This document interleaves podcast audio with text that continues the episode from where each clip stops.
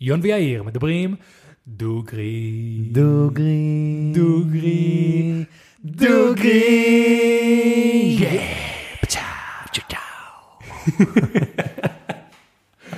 אהבתי את זה. כן, זה נשמע סבבה. ברוכים הבאים לפודקאסט בואו נדבר דוגרי.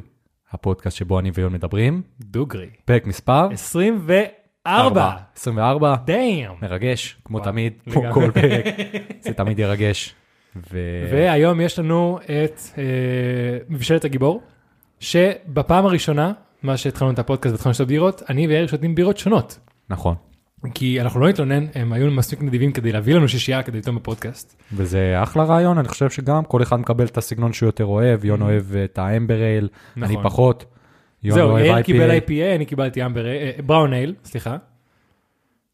וכן, וכן, ויון עשה פה פשוט אה, קצף אה, מטורף. תקשיב, מזגתי את שתיהם אותו דבר, כן? אה, כנראה שלזאת יש קצת יותר גוף מה-IPA, Mm, אבל אה, תקשיב, וואלה, זה יפה. כן, כן. יפה מאוד. אה, ויאללה, לחיי הגיבורים, לחיי הגיבורים. מבשלת הגיבור. תודה לכם.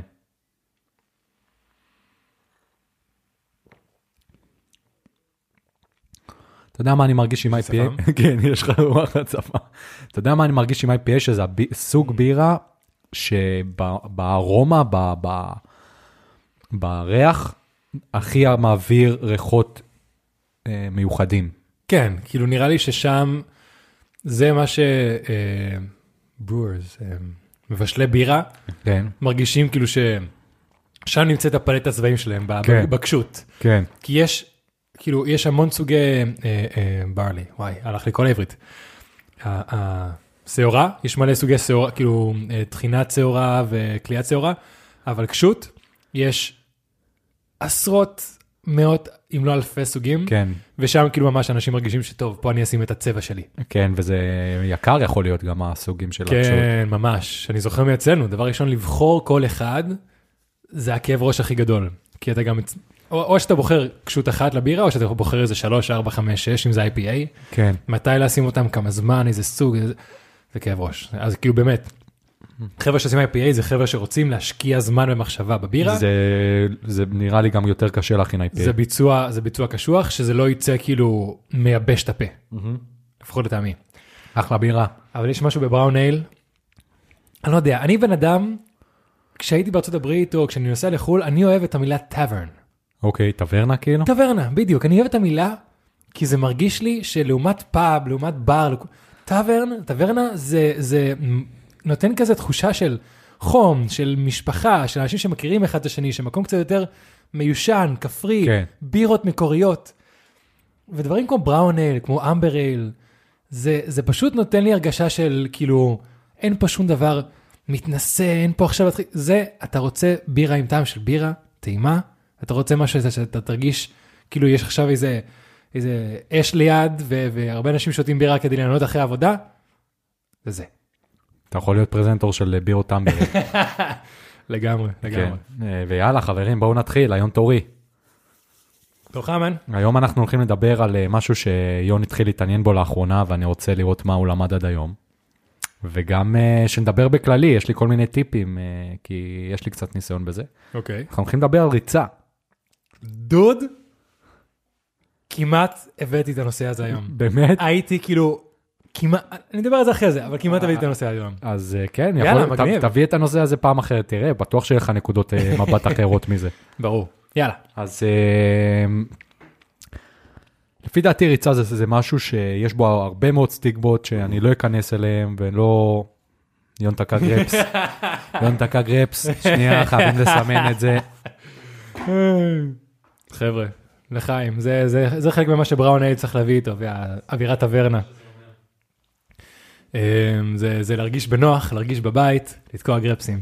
לא, חיים. אבל מה, למה, למה אמרתי שתקעת גרפס? אה, נכון, אני יודע, ספירה, אבל הייתי בטוח שהסברת את זה בפרק הראשון שהתחלת את זה, ומשם זה רק מי שיבין. כן, אבל אה, אז אה, טוב, אם אנחנו עדיין בהתחלה של הקטע, יאיר אמר שכל פעם שאני תוקע גרפס, לפחות שהוא רואה ושם לב, הוא רושם, אה, הוא מוסיף למספר, וככה נתחיל לספור את כל הגרפסים שתקעתי במהלך ה... כן, בפודקאסט דוגרי שלנו. כן. אז אה, באמת, היום אני רוצה לדבר על ריצה במובן הזה שכמו שאמרתי, יש הרבה מאוד סטיגמות על ריצה. אני לא אכנס אליהם אה, כמעט בכלל, כי כל אחד הוא בן אדם אינדיבידואלי ומה שעובד לי לא יעבוד לאחר, אבל כן יש כל מיני דברים כלליים שאנשים צריכים להבין על ריצה. אה, הרבה מאוד, אני חושב שרוב האנשים שלא רצים, הם לא רצים כי הם מסתכלים על ריצה כסבל, מהמם.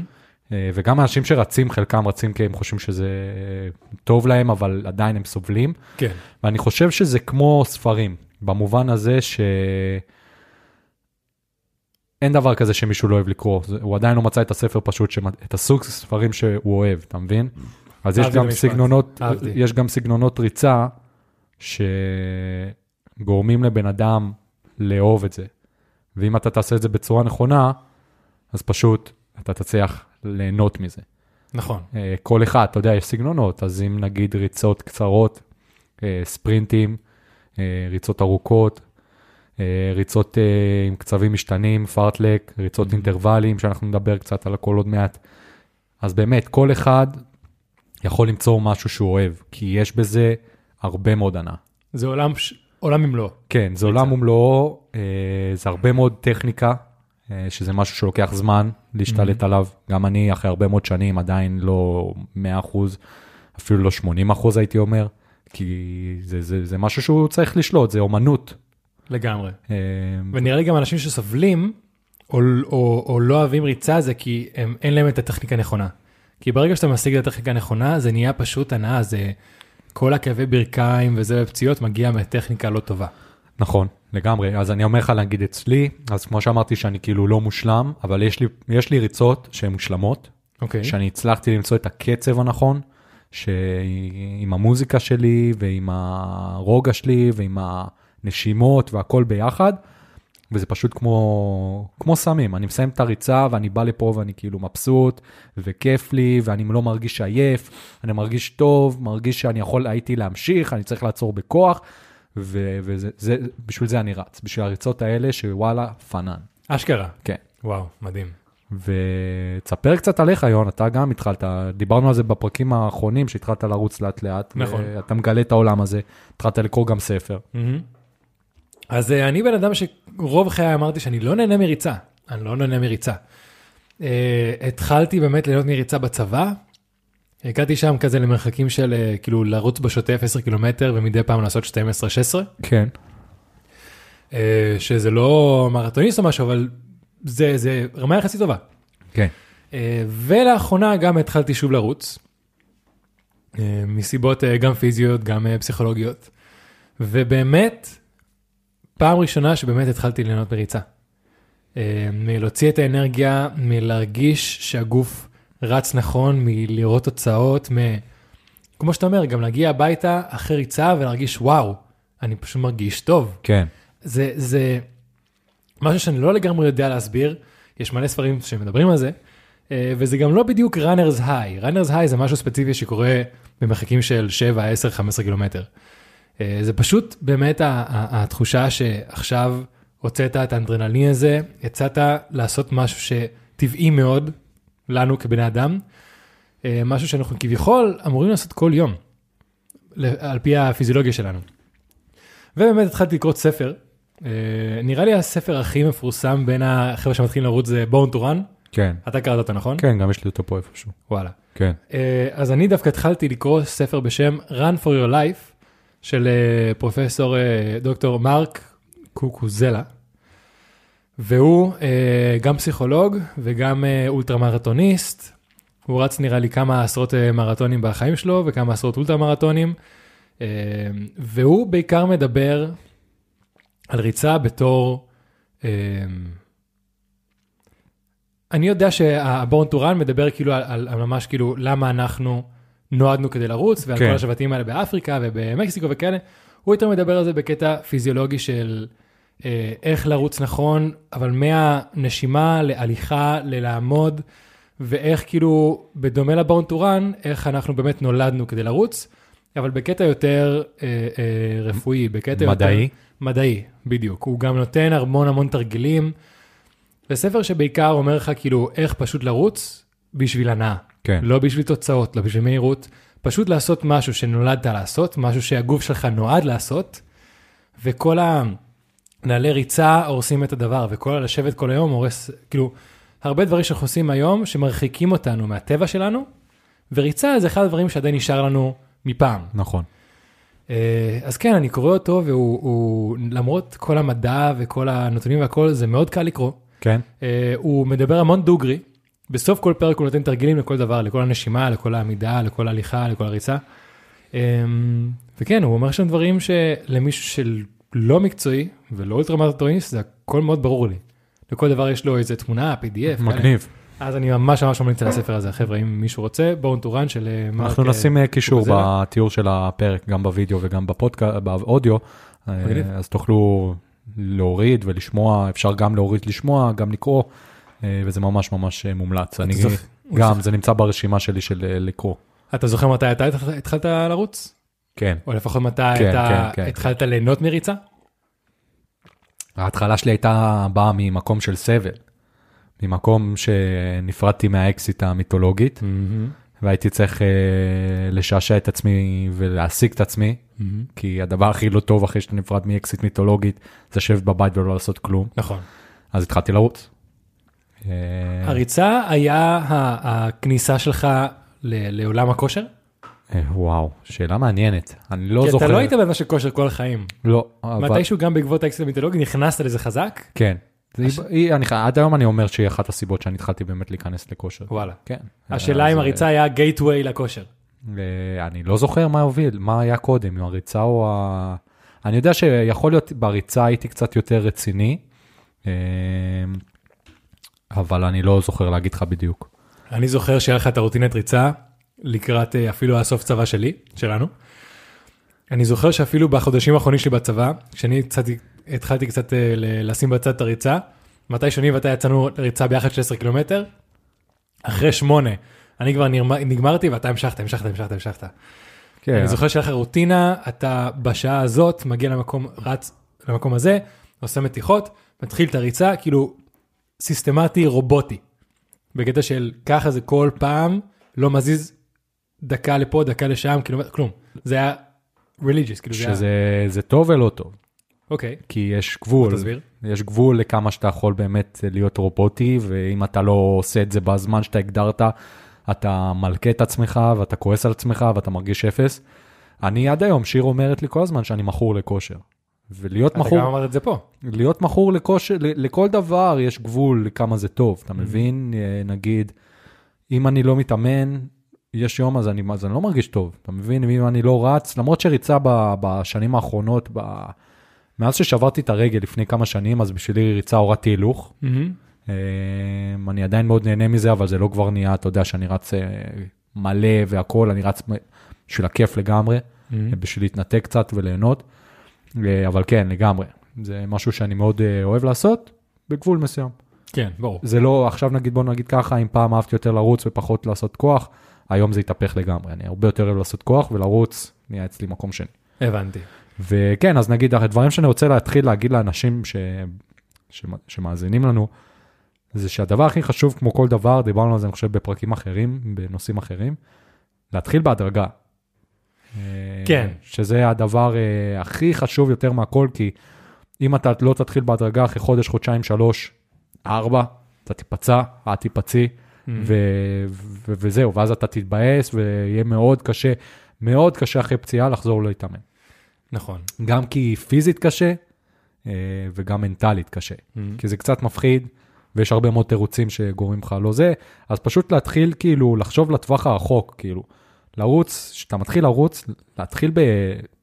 בק- בקטעים של אינטרוולים, מי שלא יודע מה זה אינטרוול, זה כאילו פאוזות כאלה, אז נגיד, הכי טוב להסביר דרך דוגמה, של כאילו נגיד דקה הליכה, דקה אה, ריצה, דוגמה. כן. זה יכול להיות דקה ריצה, דקה לא לרוץ, כאילו לא, לא לזוז, כאילו, אתה יודע, להתאושש, כאילו. כן. אה, אז פשוט להתחיל ממש לאט לאט baby steps, ולאט לאט להתקדם ולהתפתח, וזה זה משהו, זאת הדרך הנכונה לעשות את זה. אין לגמרי. דרך אחרת. זאת לגמרי. הדרך היחידה לעשות את זה. כל דרך אחרת מובילה לפציעות, ואני חותם על זה. אז אה, יריב כבר יודע את זה, אני לא דוגמה טובה למיתון ולהדרגה. לא. אה, אני, כשחזרתי לרוץ לפני חודשיים, שלושה, חודשיים, משהו כזה, אה, אני פשוט יצאתי לריצה כל יום. הייתי רץ יומיים כביכול מרחק ויום אחד ריצת סתם כדי להזיז את הגוף. ואני כל יום הייתי מגביר קילומטר, שזה לא נכון, לא, לא. חכם. אבל אני רוצה לדבר מה שכן עבד לי, מה שגרם לי ליהנות מהריצה ושהריצה תהיה יותר קלה. השתי הריצות הראשונות שעשיתי, עשיתי שתי קילומטר. ואני ממש ניסיתי לשים לב לקצב, ושמתי מוזיקה, ואני כאילו מסתכל על ה... טוב, אני צריך להגיע לפה, לשם, יש לי עוד ככה עוד קילומטר וחצי, היה לי גם באוזניות את האפליקציה של, ה- של אה, נייק, ה-NRC, כן, Nike Running Club. כן, בדיוק, NRC. וכל חצי קילומטר הוא אמר לי, סיימת חצי קילומטר, בזמן הזה. והייתי מסיים את הריצות האלה מותש, ולא הייתי נהנה תוך כדי, ובריצה השלישית אמרתי, יודע מה? אני הולך להוריד את ה... את ה אני, אני יודע לאיפה אני צריך להגיע, ואיפה אני מסיים. אני הולך פשוט להוריד את כל, ה, את כל הדברים שהוא אומר לי. אני הולך לשים מוזיקה, להסתכל פשוט ישר, בלי מטרה, ולרוץ, ובוא נראה מה קורה. וואלה, אחרי קילומטר אני הרגשתי שאני עדיין בחימום. אני לא הרגשתי שהיה לי קשה, לא הרגשתי שהיה לי קשה לנשום. רצתי פשוט בקצב, לא על פי המספרים שהוא אמר לי, אלא פשוט על פי מה שהרגשתי עם הגוף. ובמקרה, כשסיימתי והסתכלתי על הטלפון, הקצב היה יותר גבוה, רצתי יותר טוב, ווואלה נהניתי. אז נראה לי אחד הדברים שגם מרקו קוצלה הזה מדבר הרבה, הרבה ב, ב, בספר. לרוץ זה בעיקר, זה, זה תחושת בטן, כי הגוף שלך בסופו של דבר יודע מה הוא צריך לעשות. כן.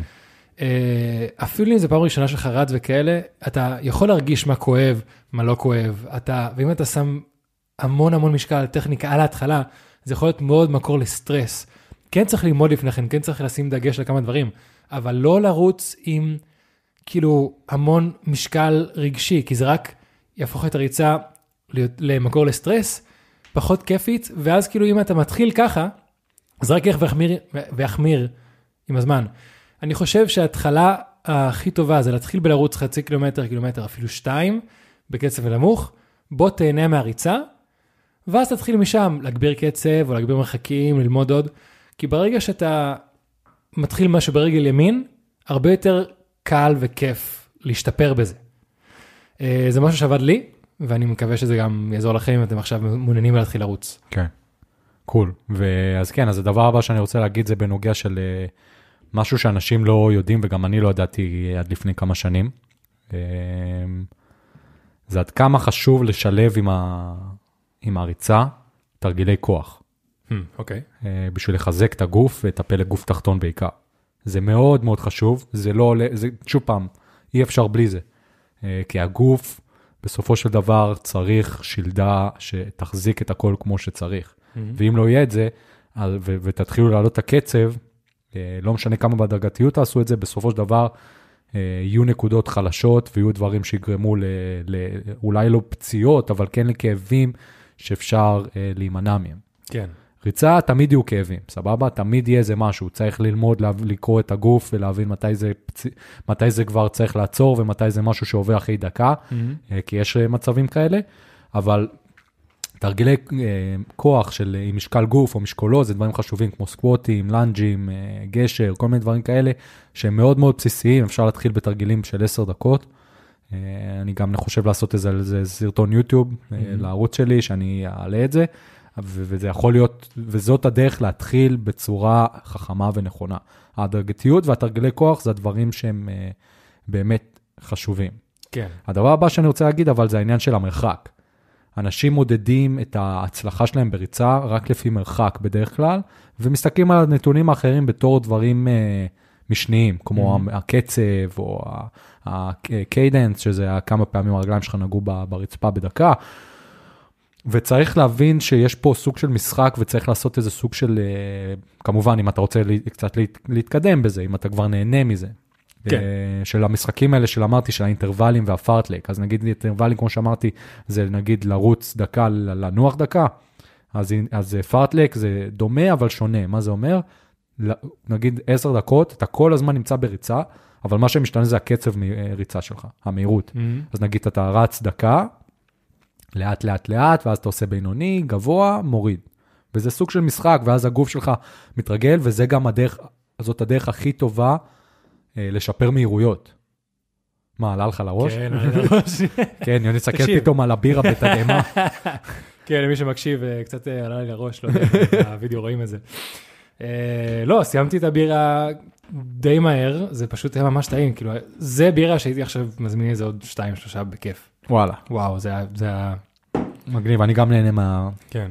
אני אגיד לך מה. אין לי איזה, טעם מאוד דומיננטי, זה פשוט כאילו, זה הבירה שאתה יושב בטברנה, שותה. קול. אז באמת שלשחק עם הזה ולהבין שהמרחק זה לא הדבר הכי חשוב, כן. אה, זה, זה צריך להיות כחלק, והכל ביחד עוזר לשפר. גם כל הדברים שאמרתי, הפרטלק והאינטרוולים, זה הדרכים הכי טובות לשפר מהירויות בריצות ארוכות. כן. אה, וזה, וזה, זאת הדרך, שוב פעם, אני אומר פה דברים שאולי אנשים יתווכחו איתי, מהניסיון שלי, ממה שקראתי, וקראתי די הרבה, הדרכים הכי טובות לעשות את זה. זהו, אתה גם מדבר פה על הרבה, הרבה מטרות שונות. זה, אה, כל מי שעכשיו מקשיב ומעוניין בריצה או כבר רץ, נראה לי, כמו שיאיר אמר בהתחלה, זה תלוי מאוד מה המטרה שלך. אם המטרה זה סתם לצאת החוצה ולהזיז קצת את הגוף, אתה רוצה להגיע למרחק עם קצב מסוים, כאילו, יש פה המון מטרות ללמה לצאת לרוץ, ונראה לי יאיר מדבר על מטרה ספציפית, שזה השיפור אה, תוצאות. פה במקרה הזה ספציפי. כן, כן, כן, בדיוק. בכל השילוב תרגילים האלה. אה, שילוב תרגילי כוח, נראה לי זה בסיסי לכל מטרה שתעשו בריצה, כי אתה עושה את הריצה ואתה צריך גם לשפר את ה... לחזק את השרירים שמשתמשים בריצה, וכל השרירי תמיכה לגמרי. אבל גם אם אתה רוצה, כמו שיר אומר, לשפר את המרחק, לשפר את הקצב. אבל זה לא רק זה. הטכניקה. זה גם, תראה, בסופו של דבר, אם אתה כל פעם תרוץ אותו דבר, אתה תשתעמם. לא נכון. משנה מי אתה. והדרכים האלה זה סוג של משחק למוח ולגוף, מהמם. שכל פעם לגוון, לעשות, אוקיי, היום אני עושה ריצת מרחק, היום אני עושה ריצה קצרת מנוחה, היום אני עושה ריצת אינטרוולים, כל פעם לשחק ולשנות, בסופו של דבר זה עוזר לגוף שלך לא להשתעמם. נכון, וזה משהו שחוץ מהריצה והמרחק והכל, זה עוד משהו שהוא מאוד מאוד חשוב. נכון. לא להשתעמם בריצה זה, זה לגמרי משהו שצריך לחשוב ולתכנן אותו, כי כן. זה מאוד קל להשתעמם בריצה, אם אתה לא בחור שבקטע של ריצה. כן. אה, יש לך שם אזור לטיפים ללא להשתעמם בריצה? כן. אה, אוקיי, סבבה. אה, אז בואו נדבר על זה כבר, כאילו, הטיפ הראשון זה העניין של מוזיקה ופודקאסטים תוך כדי ריצה. כן. אז פה זה באמת משהו שרוב האנשים יסכימו איתי, שזה מאוד עוזר לא להשתעמם בריצות, אבל אני חושב שמדי פעם צריך לרוץ גם בלי שום דבר. למה? בלי מוזיקה ובלי פודקאסטים. למה? כי כשאתה רץ עם uh, מוזיקה או פודקאסט, אתה לא באמת מקשיב לגוף שלך. אתה מרוכז במוזיקה או אתה מרוכז בפודקאסט או בספר שאתה שומע, ואתה לא מקשיב לנשימות שלך, אתה לא מקשיב, שם לב לקצב שלך, ובסופו של דבר, אה, מדי פעם אם אתה תצא שנייה מהאזור נוחות שלך של המוזיקה, ובאמת תנסה להקשיב לגוף, זה יכול ללמד אותך הרבה מאוד על הריצה. נכון. מהניסיון שלי זה משהו ש... וואלה, שוב פעם, וגם העניין הזה שלא להשתעמם, העובדה שפתאום אתה רץ ואתה לא שומע משהו. אני הגעתי למצב שוואלה, נמאס לי כבר לפעמים לשמוע פודקאסט בריצה, אני כבר מיציתי, כאילו, אני לא יכול לשמוע פודקאסטים, מהמם. אני צריך קצת לגוון. כן. אז, אה, אז מדי פעם אני לא שומע, מדי פעם אני שומע מוזיקה, חזרתי להקשיב מוזיקה בריצות. ספר, מבחינתי ספר זה לא פודקאסט, זה סוג של עולם שונה. אתה יודע, אז לגוון, כל פעם לעשות משהו שונה, זה שם המשחק מבחינתי. אז גם בעולם הזה של מוזיקה, אה, כן, מה שאמרת לגבי להקשיב לנשימות, דווקא כשהייתי בצבא, אה, אני הכי אהבתי לצאת לרוץ עם מוזיקה, עם מוזיקה כזה אינפקטד או משהו כאילו ממריץ ממש, רמשטיין, שטויות כאלה. אבל כשלא יודע, לא היה לי את האייפוד איתי, או לא, לא היה לי אוזניות, או הייתי צריך לרוץ בלי מוזיקה, מה שהכי היה מאט אותי, או מקשה עליי, זה העובדה שאני מקשיב לנשימות שלי. שזה אני מניח שזה היה טעות שעשיתי, כי ברגע שהייתי מקשיב לנשימות, הייתי שם לב שאני נושם עם המון קושי ומאוד כאילו, מאוד בכוח. כן, ואז זה מכניס אותי לסטרס בקטע של וואו, זה ממש קשה. אם אני עם מוזיקה, ואני לא שומע את הנשימות, אני יכול לשנום איך שבא לי, ואני פשוט רץ. כן, אז אה, נכון, קצת מודעות עצמית, קצת מודעות לגוף, ל- ל- לרגליים, לנשימות, לראש, זה נראה לי משהו שלגמרי, לגמרי, לגמרי, יאיר זה טיפ מעולה, אני חושב, כדי לשפר את, את מצב הראש ומצב החשיבות בזמן, בזמן הריצה. כן, וזה זה מהדברים שאם אתה תעשה, אם תעשו את זה מדי פעם, זה ממש יכול ללמד אתכם על איך אתם רצים. כי נגיד שוב פעם, לא שוב פעם, כאילו אמרתי את זה לפני, אבל אם אתם עכשיו תרוצו מדי פעם בלי אה, מוזיקה ותקשיבו לצעדים שלכם. אחד מהדברים שאני הכי שם לב אליהם, כשאנשים רצים לידי, כאילו אני סתם הולך ברחוב ואני רואה מישהו רץ, זה שאני שומע את הרגליים שלו כזה טק, טק, טק, טק, טק. כן, כן, כן. כן, אחד כן, מהדברים הכי חשובים בריצה, זה לא לשמוע את הצעדים. נכון. זה כאילו, כאילו אתה רק שומע כזה את, ה, את הנגיעות, אתה לא שומע את המכה, אתה שומע נכון. נגיעות ברצפה. ו, ואם אתה שומע, אתה שומע מוזיקה, יכול להיות שלא תשים לב. נכון. ופתאום כשאתה ש... בלי מוזיקה, ואתה, ואתה פתאום שומע את מכות, אתה מבין שמשהו פה לא בסדר, ואתה נותן זעזוע לגוף שלך. אז בדיוק בספר שאני קורא, זה בדיוק אחד הדברים שהוא הכי שם דגש עליהם. שם דגש עליהם. זה בדיוק איך אתה נוחת עם הרגל ברצפה. כי הטכניקה של ריצה מאוד מאוד חשובה, כי אתה צריך להשתמש בכמה שפחות כוח כדי לתת את הצעדים האלה. כן. גם כאילו ברגע שאתה מניף קדימה, גם איך שאתה מניח אותה, כי אם אתה מבזבז אנרגיה בכל צעד, כאילו אמנם אולי הדגשים הם מאוד קטנים, אבל כשאתה עושה שלושה צעדים, שלושה זוגות צעדים בשנייה, ואתה מכפיל את זה ב-40 דקות ריצה, זה המון המון אנרגיה שמתבזבזת ב- ב- ב- לתפוס את הנחיתה שלך ב- ב- ברצפה, המון פוטנציאל לפציעות בג'וינטס. אה, במפרקים. במפרקים, בעצמות, המון המון המון פציעות אה, של אה, מאמץ מגיעות מנחיתה לא נכונה, שפשוט הולכת ישר על העצם.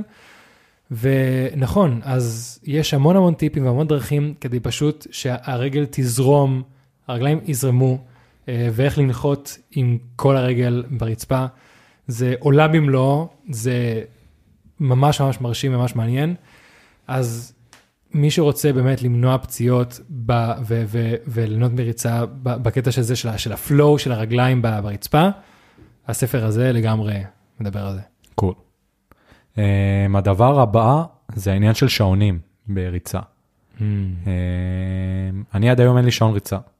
Um, וזה מסיבה מסוימת um, שמאוד, uh, כאילו, אני, קודם כל אני עוקב אחרי כמה שאני רץ עם הטלפון שלי.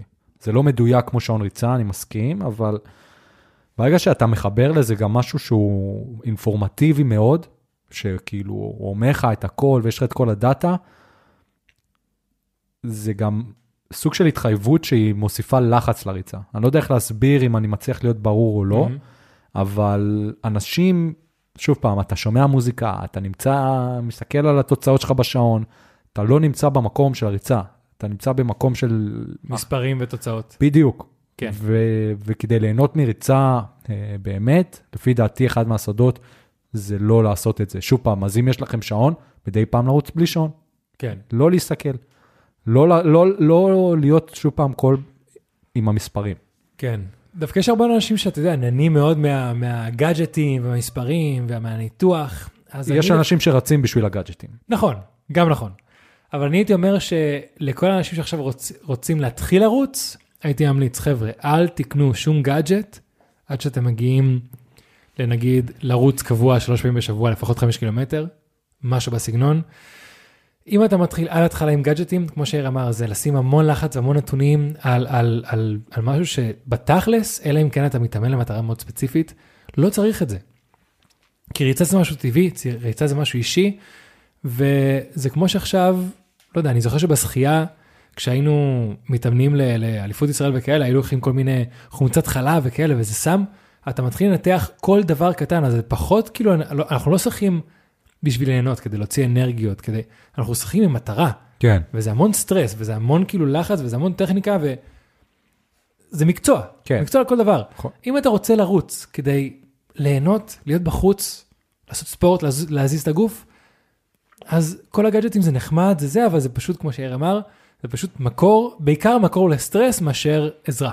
נכון. כן.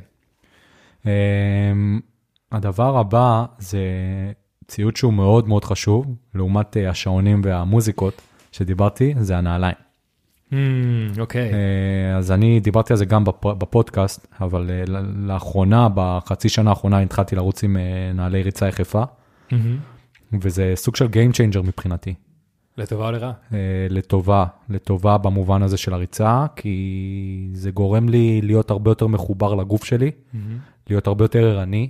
שוב פעם, אני התחלתי לרוץ מאפס עם הנעליים האלה. הייתי כן. צריך שוב פעם להתחיל את כל התרגילים של מישהו שכאילו רק עכשיו התחיל לרוץ, כי הרגליים שלי פשוט לא היו בנויות לריצה יחפה. אשכרה. אה, כן, וזה משהו שהוא מאוד מאוד מעניין ומאתגר. אני היום, גם כחלק של, אה, שאני הגדרתי עם עצמי, אה, אבל אני לא רץ יותר מחמישה קילומטר, מחמש קילומטר ב, בכל פעם. גם כי הנעליים עוד אני לא נמצא בשלב שאני יכול לרוץ יותר מזה, אוקיי. וגם בגלל שאני רוצה כאילו, שוב פעם, כשגדלים עם, ה- עם המרחקים זה נהיה יותר מלחיץ. והנעליים באמת גורמות לי להקשיב לגוף שלי בצורה שלפני זה אני הייתי די אדיש. פה אני צריך להסתכל על הרצפה, להיות יותר ערני ולשים לב אם יש אבן, ולהרגיש את הדריכות שלי על האדמה, וזה זה, כאילו אתה נהיה יותר ערני כשאתה רץ. אתה אוקיי. שם לב יותר לסביבה שלך ואתה לא נמצא במחשבות שלך איפשהו, ואתה נמצא יותר ממוקד, כאילו, אני לא יודע איך להסביר את זה עד שאתה לא עושה את זה, אה, אבל אה, זה משהו שאני מאוד מאוד ממליץ לנסות לפחות פעם אחת. אבל מעניין, אותי מעניין יותר אה, איך זה מרגיש מבחינת הגוף עצמו. אז, אז אני מבין לגבי הסביבה ולהיות מודע לסביבה, אבל לרוץ עם, נעלי, עם נעלי ריצה ואז עם נעליים בלי סוליה, אתה מרגיש משהו שונה ברגליים, בשרירים, זה לא בלי בגוף? סוליה, זה בלי אה, משככי, כן. אה, נו, מ- ריפוד, כאילו. כן, בדיוק. יש כזה מין סו- סוליה של אה, כמה סנטימטרים בודדים. אה, ו- וזהו.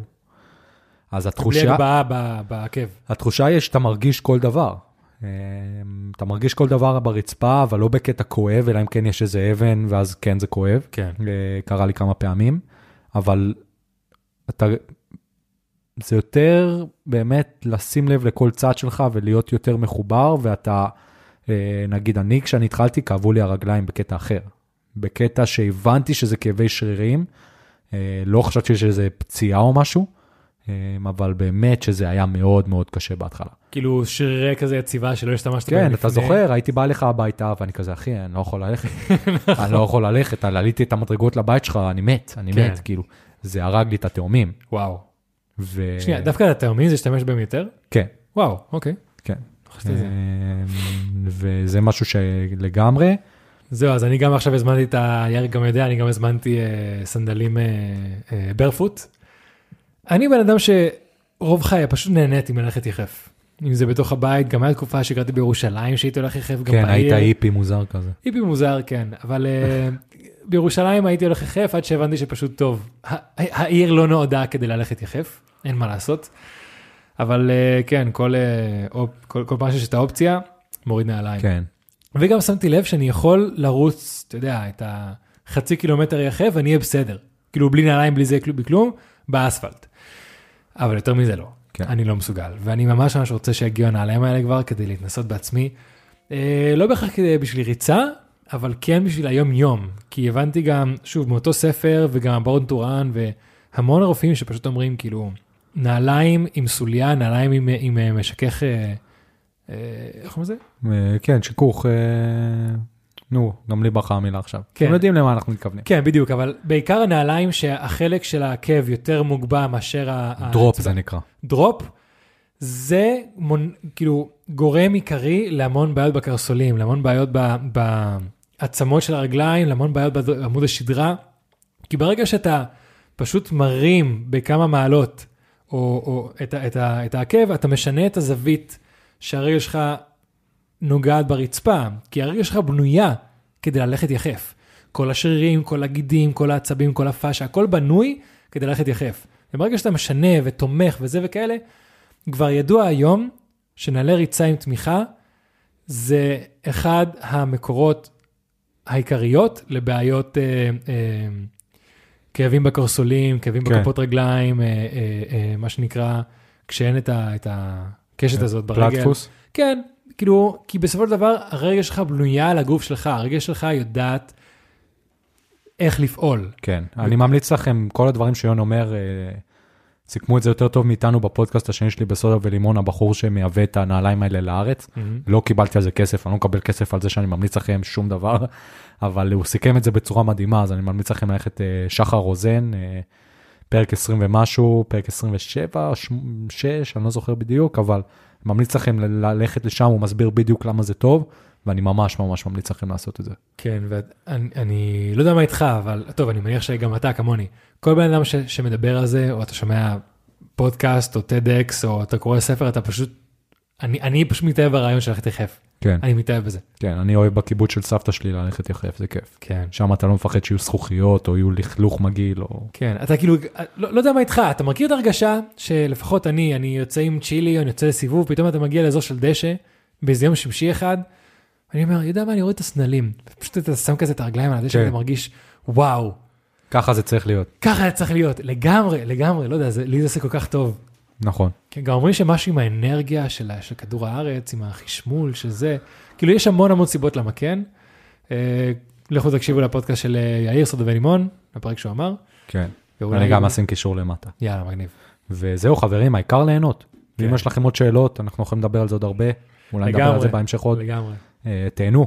ואם יש לכם שאלות אה, וזה, אני אשמח אה, לנסות לעזור, ואם לא, אני אפנה אתכם לאנשים שמומחים יותר ממני. מגניב. וזהו. אה, השנייה לפני שאנחנו מתחילים את הנושא של חיון, כן. אנחנו חייבים לחברים שלנו עדכון. אה, נכון, לגבי הסיגנל. נכון. אה, אז דבר ראשון, אני רוצה להגיד שלא יודע אם רואים בווידאו, לא יודע אם אתה שם את הלב, אני מרגיש די אאוט. כן, לא מה הולך איתך? אני לא, אני לא יודע מה קרה עם הבירה הזאת, לא יודע אם אני עייף מלפני כן. אפילו ששתיתי קפה לפני שבאתי, שאני לא שותה קפה ארבע בצהריים בחיים. לא יודע, אני, אני, אני, אני זה, זה, זה חמש וחצי, זה לא כזה גבוה. אבל מאז סיום הבירה, משהו עלה לי, אני מרגיש מוזר, אז חבר'ה, אני לא יודע איך זה יעבור, יהיה בסדר, בתקווה. סיגנל. סיגנל, סיגנל, אוקיי. אתה- לא איתנו, יון. אני ממש לא איתנו. אז ככה, אה, אז אני ויאיר אמרנו בפרק הקודם שאנחנו הולכים להשתמש בסיגנל כל השבוע כדי להגיד לכם אם זה באמת תחליט טוב- אה, לוואטסאפ. נכון. מה המסקנות שלך, יון? המסקנות שלי. אה, בגדול מה שקרה, אני ויאיר התחלנו באמת להשתמש בסיגנל, התקנו, התחלנו צ'אט. אחרי שלושה ימים, ארבעה ימים. פחות התחלנו- אפילו, יום, יומיים. התחלנו לשלוח הודעה כזה שתיים בוואטסאפ, חזרנו לסיגנל, ואחרי כאילו נראה לי רשמית, שלושה ימים פשוט אוטומטית חזרנו אני אסביר לוואטסאפ. לכם מה העניין, אוקיי? סיגנל, אני חושב שעוד מעט, כמה חודשים, היא תיתן fight לוואטסאפ.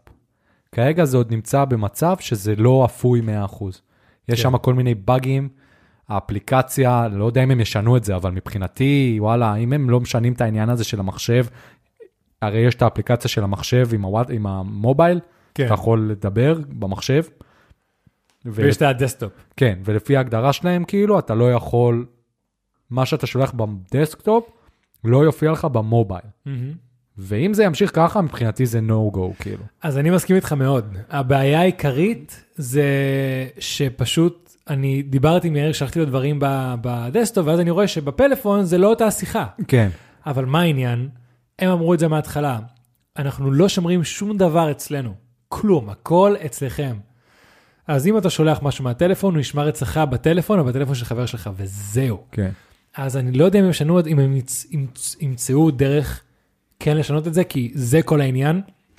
כי יש כמה דברים של סיגנל שלא יודע אם אמרנו לפני כן. דבר ראשון, זה לא חברה שיוצאת, אה, דיברנו על מניות וזה, הם בכלל לא יצאו למניות כי זה כביכול חברה שלא מרוויחה כסף. איך לזה? פילנט, אה, פילנטרופית, כאילו? כן. חברה, כן. לא פילנטרופית, כאילו חברה, כן. כן, non-profit כזה. כן. אה, אז הם דבר ראשון עובדים על donations, על תרומות, והם לא שומרים שום דבר אצלם. אז כל העניין עם הדסו ומובייל, נראה לי זה הולך להיות העניין. זה הולך להיות באמת להיות האפליקציה הכי בטוחה שתמצאו בשוק. אני אגיד לך מה אני חושב שהם צריכים לעשות, אבל הם צריכים לתת לבן אדם את האופציה לבחור. אם אתה רוצה לעשות את השיתוף הזה או לא. ואז בן אדם בוחר את העניין של הפרטיות שלו. כרגע וואטסאפ לא שואלים אותך אם כן או לא. נכון. בכל מיני דברים מסוימים.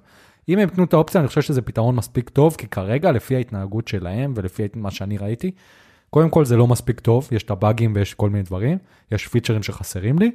זהו, וגם- באגים, איזה באגים ראית חוץ מזה? לא יודע, כל מיני דברים שם שנכנסתי, וזה, זה, זה לא וואלה. הרגיש לי, פשוט בתחושה משהו שם הרגיש לי לא נכון. כן. אה, אז אני חושב במובן הזה, והם צריכים לתת פשוט עניין, אני לא יודע אם להיות הכי בטוחים, כן להיות הכי בטוחים, אבל כן לתת לבן אדם את האפשרות לבחור בדברים מסוימים, אם הוא מעדיף ביטחון או קצת אה, יותר נוחות. אז מה שאתה מדבר עליו נמצא בטלגרם.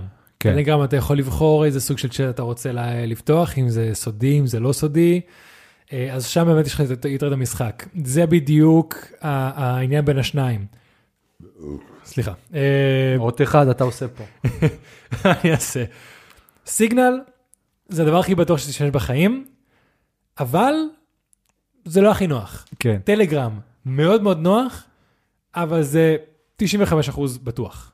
נראה לי עדיף. אז, אז, אז כן. אז בוא, בוא נעשה ניסוי, והשבוע נדבר רק בטלגרם. מה אני אגיד לך, אבל באמת, כי אני מרגיש שוואלה סיגנל, זהו, לגבי בבוטום הבאגים- ליין, כדי שנמשיך הלאה בפרק, כי הוא כבר ארוך, נכון. חכו עם זה, חכו עם זה. חכו עם זה. היום ראיתי בדיוק. שנייה לפני שהתחיל הפרק, ראיתי שהם הוציאו כל מיני עדכונים עם פיצ'רים חדשים, אז הם כן משפרים, כן, אבל עדיין לא. עדיין לא. עדיין לא. תקשיב, עד, עד, עד מאי ש, שוואטסאפ יעשו את השינויים שלהם, יש לנו זמן. אז אה, אם אנחנו ממשיכים על הנושא של אני קצת אאוט וכאלה, אני פשוט לא הצלחתי, לא הצלחתי לחשוב על נושא לפרק הזה. וואלה. לא הצלחתי, לא אתמול, לא היום בבוקר, לא היום בצהריים, אני לא מצליח, לא מצליח, לא מצליח. אז הנושא שלי היום, מה עושים שלא מצליחים? איך להתמודד עם מחסום כתיבה. כאילו מחסום כתיבה זה writer's block, אבל זה רלוונטי לכל דבר. אתה צריך לחשוב על, על, על רעיון לפודקאסט, אתה צריך לחשוב על רעיון לפרזנטציה, אתה כותב עכשיו תסריט. הקטע, המח, המחסום היצירתי הזה. אז אה, דבר ראשון, אני מניח שכתבתי כל מיני ארבע טיפים ש, שעובדים אצלי, אה, שאני עשיתי ועבדו לי, עובדה, עבדו לי לפ- לפעם הזאת, ואני בטוח שגם לך זה קרה. מה, עכשיו אני נמצא במצב כזה. וואלה, כן. באיזה קטע. ביוטיוב שלי אין לי, אין לי מוטיבציה ואין לי כוח. ויש לך אולי דברים שאתה עושה שעוזרים לך לצאת מזה? זהו, לא, כי הצלחתי להשיג את עצמי בדברים אחרים, ואנחנו מתעסקים בפודקאסט הזה והכל בסדר, אבל אה, במצ... יש מצבים מסוימים שכאילו אנחנו פשוט עוד צריכים לזרום עם המחסום הזה ולהבין שזה יעבור, ואם זה כבר נהיה חמור, אז אוקיי, לצאת מזה. נכון. כאילו, לפעמים צריך בכוח, ולפעמים אה, צריך זמן. כן. אז אה, לשתי המצבים האלה, האמת שיש לי טיפים. אז אה, ככה, הטיפ הראשון שעובד לי רוב הפעמים, מקלחת קרה וקפה. אוקיי.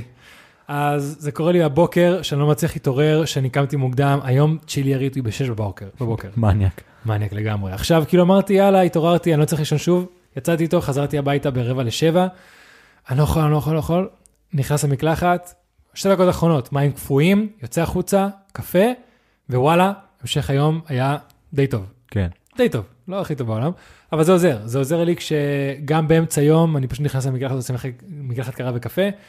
אם אני באמת מתחיל לערוך ואני רואה שאין לי כוח, אם אני צריך לחשוב על רעיון לפרסומת או עבודה שמישהו אה, לקח ממני, אז לא צריכים ללכת ווים הוף, סבבה? לא צריכים עכשיו ללכת חמש דקות על המים הכי קרים, אפשר להיכנס למקלחת, סבבה, חמימה, טובה. כמה שניות אחרונות, תעבירו להכי קר, תדאגו להרטיב את האוזניים, כי זה כאילו אזור הראש והאוזניים זה מה שמדליק את המוח. כן. אני למדתי את זה בשחייה. שזה גם, הנה, אה, אה, אם עכשיו אתה מפחד להיכנס למים כי הם קרים מדי, ברגע שתכניס את האוזניים, שאר הגוף אה, יתרגל הרבה יותר מהר. אה, יופי, גם להכניס את האוזניים זה מפחיד. נכון, זה מפחיד, אבל האנשים האלה שנכנסים לאט לאט לאט, זה הולך להיות סבל הרבה יותר ממושך. ברגע שתכניס את האוזניים, ההתרגלות תהיה הרבה יותר זוזה. זה מפחיד, אבל זה עובד. כן. מניסיון, כן? אה, וקפה, אני מכין פרנץ' פרס, אני מתחיל להכין לפני המקלחת, ברגע שאני אסיים את המקלחת הוא כבר מוכן, מוזג, מתחיל לעבוד. 90% מהפעמים זה עובד, אבל לא תמיד. אז לכן הבאתי עוד טיפ, שזה טיול בחוץ, שזה מה שעבד לי היום. אני לא הצלחתי, לא הצלחתי, וואי, התחלתי להיכנס לסטרס, שעתיים לפני הפודקאסט, שלוש שעות לפני הפודקאסט. יצאתי עם צ'ילי, עשיתי סיבוב ואמרתי, יאללה, בוא נדבר על זה. וזה קורה לי לא מעט פעמים. מה, על הסיבוב שלך עם צ'ילה כאילו? מה, מה, מה? לא הבנתי, בוא נדבר על הסיבוב שלי עם צ'ילי. אה לא, פשוט הקטע של עצור הכל, אם אתה עכשיו למשל יושב, יושב, יושב, יושב בשולחן ואתה לא מצליח להמשיך הלאה, אתה לא מצליח לכתוב, לא מצליח לח- לחשוב על, על, על פתרון לבעיה, על, על נושא לעבודה, עזוב הכל, תניח, צא החוצה. כן. כי גם זה הבנתי יש, אה, יש משהו במוח שלנו שברגע שאתה רואה, אתה, אתה מקבל שמש, אתה רואה שמיים, אתה מרגיש רוח, כאילו ברגע שאתה לא בתוך חדר סגור, משהו עדיין במוח של, ה, של האיש המערות נדלק ומאפס אותך. ברור. סוג של עושה כזה קצת ניקיון בראש, כן. אתה מתחיל להתחבר יותר לעצמך, יותר לסביבה, אתה כנראה, חבר'ה, אתם לא תצאו החוצה ועכשיו תרגישו את העולם. זה משהו מאוד אינסטינקטיבי. כן. תצא החוצה, זה אפילו חמש דקות, קצת תנקה אותך, אפילו אם יש גשם, אפילו אם זה, זה, זה גם הרבה פלסיבו שעוזר. עובד. פלסיבו? כן. כן. באיזה קטע? בקטע הזה שאתה אומר לעצמך שאתה יוצא החוצה בשביל להתרענן, וזה מרענן. נכון, גם נכון. אז חבר'ה, שמש, רוח, גשם, זה רק הקטע של לצאת מה, מהקופסה שהיית בה, אפילו אם זה תכלס, גם לצאת ל, ל, ל, למטבח. אם עכשיו היית בחדר, לצאת למטבח זה גם עוזר, זה סתם לצאת מהקופסה.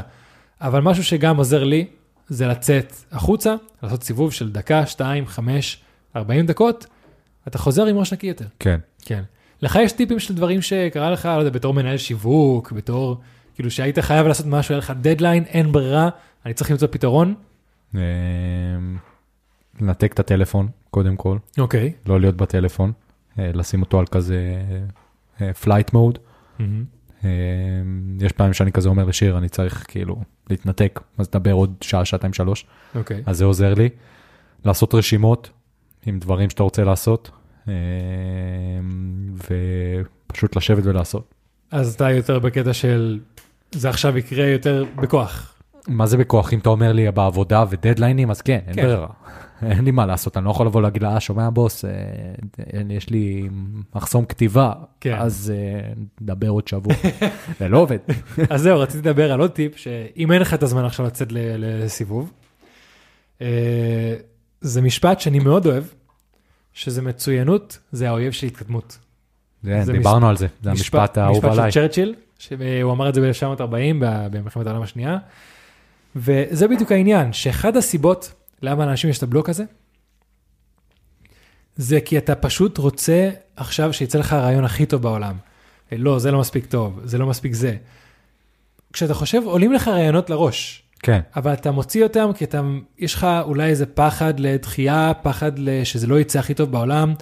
אה, אתה עכשיו צריך להגיש את זה למישהו והוא לא יאהב את זה. אז אתה פשוט מבטל המון המון רעיונות כי זה לא מושלם. מהמם. אבל בסופו של דבר מגיע נקודה שאין יותר זמן, או שאתה פשוט שם סטנדרטים יותר מדי גבוהים לעצמך. אז יש נקודה שאתה פשוט גם צריך להגיד, נגיד, באמת ישבת, יצאת לסיבוב, לא עזר. מקחת קרה קפה, לא עזר. כמו שיאיר אמר, פשוט תרשום את כל מה שיש לך בראש. תרשום את הרעיונות, תבחר את מה שנראה לך הכי טוב, ולך עם זה. נכון. תתקדם.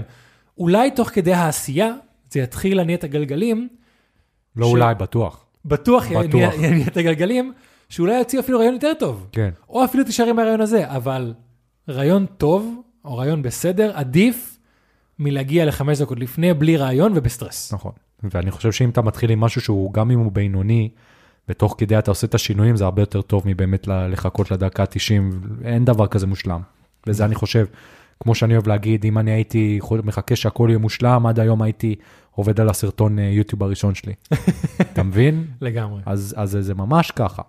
וגם אנחנו עם הפודקאסט הזה, היינו יכולים לבוא ולהגיד, וואי, הפרק הראשון הוא לא משהו, למרות שהוא היה בסדר. הוא היה בסדר. אבל לבוא ולהגיד, הוא לא משהו, לא שומעים אולי טוב, אולי לא פה, אולי לא שם, בואו נעשה עוד אחד, ועוד אחד, ועוד אחד, ולא היינו מוצאים כלום. עכשיו גם, הפרק שאנחנו עובדים עליו, לפודקאסט, אנחנו לא נספר לאף אחד, כי זאת הפתעה. אבל גם, אתה רואה, דיברנו על זה לפני הפרק עכשיו, ואמרנו, מה, נעשה חדש וזה, ואמרנו, לא, לא, לא, בוא נוציא, בוא, בוא בוא נוציא, נתחיל. נוציא אותו ונראה מה יוצא. כן, גם התקדמות. כיף להסתכל על זה אחרי זה, ולראות איך אתה משתפר. לגמרי, לגמרי. לא, תקשיב, ההבדל בין הפרק הראשון לשאר הפרקים, זה, זה מעניין. זה, אפילו לא היה לנו שם בפרק הראשון. נכון. ודרך אגב, חבר'ה, הקטע של, של לא לבחור ברעיון הכי טוב, זה גם מה שקורה לי עכשיו. כי אני לא הכי אוהב את הנושא הזה, ואין לי המון לדבר עליו.